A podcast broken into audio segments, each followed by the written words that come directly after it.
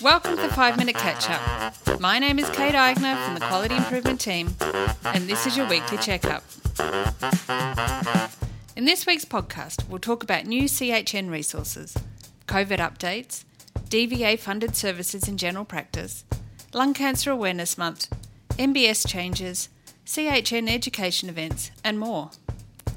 To start things off, Capital Health Network has created the Health System Improvement Toolkit to help general practices in their accreditation process. This resource works alongside the RACGP's accreditation standards, providing a brief overview of each standard, the must haves and could haves for each section, with supporting resources to help meet each standard. We recommend you check out the introduction and how to use guide before using the toolkit. The first three core standards are now available with more standards being added each month. See the link below to the toolkit on our website. Also new to our Quick Library is our Digital Health Quick Steps. This resource guides practice staff on how to enable their practice with various digital health tools such as electronic prescriptions and referrals, My Health Record, Canberra Script, telehealth, and other areas of digital health. The link can be found below. In COVID news, while nationally the number of patients in intensive care with COVID 19 remains relatively steady, with reduced numbers in hospital overall, there have been over 8,440 prescriptions dispensed for the COVID 19 oral treatment since last week. This is a 20% increase from the previous week. From 1st of November, Aboriginal or Torres Strait Islander people 30 years of age and older require only one risk factor rather than two to meet the new eligibility requirements for COVID oral antiviral treatments. More details are in the link below. And the TGA has provisionally approved Moderna's COVID 19 vaccine for use as a booster in people 12 years and older, as well as Pfizer's bivalent COVID 19 vaccine for use as a booster in adults 18 years and older. Are yet to inform the government on their advice for both these boosters. See the links below for more details. Department of Veteran Affairs, or DVA, has a suite of healthcare resources for veterans which are funded separately to Medicare. The funding supports and services available in general practice are outlined in an article in RACGP's GP News.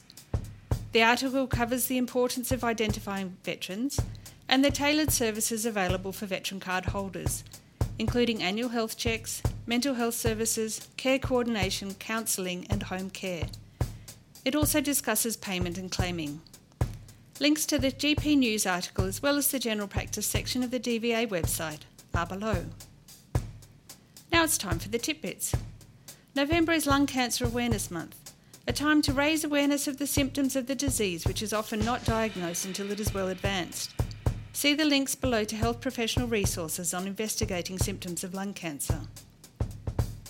A number of new MBS changes came into effect on 1st of November.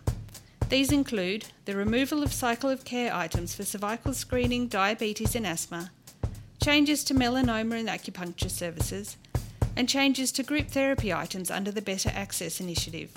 See the links below for more details. CHN has a number of events coming up in November, including the electronic prescription webinar on the 24th of November. See the link below to register and check our events page to stay up to date on other upcoming events. Finally, CHN is interested in your feedback. We want to understand what is important to you as this helps us to improve our services to better support you in the future. We'd like to hear what your main issues are this week. Visit the link below and tell us what is on your mind. And that wraps up your weekly checkup. Did you know that Capital Health Network is always available to answer your queries?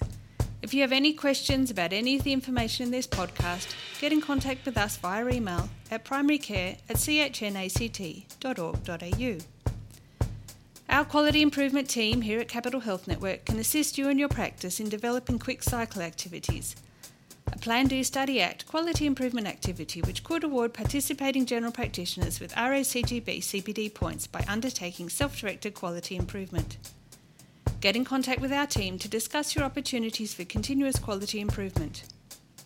On behalf of everyone here at Capital Health Network through the ACT's PHN program, we thank you for tuning in and we'll see you next Thursday for your next checkup.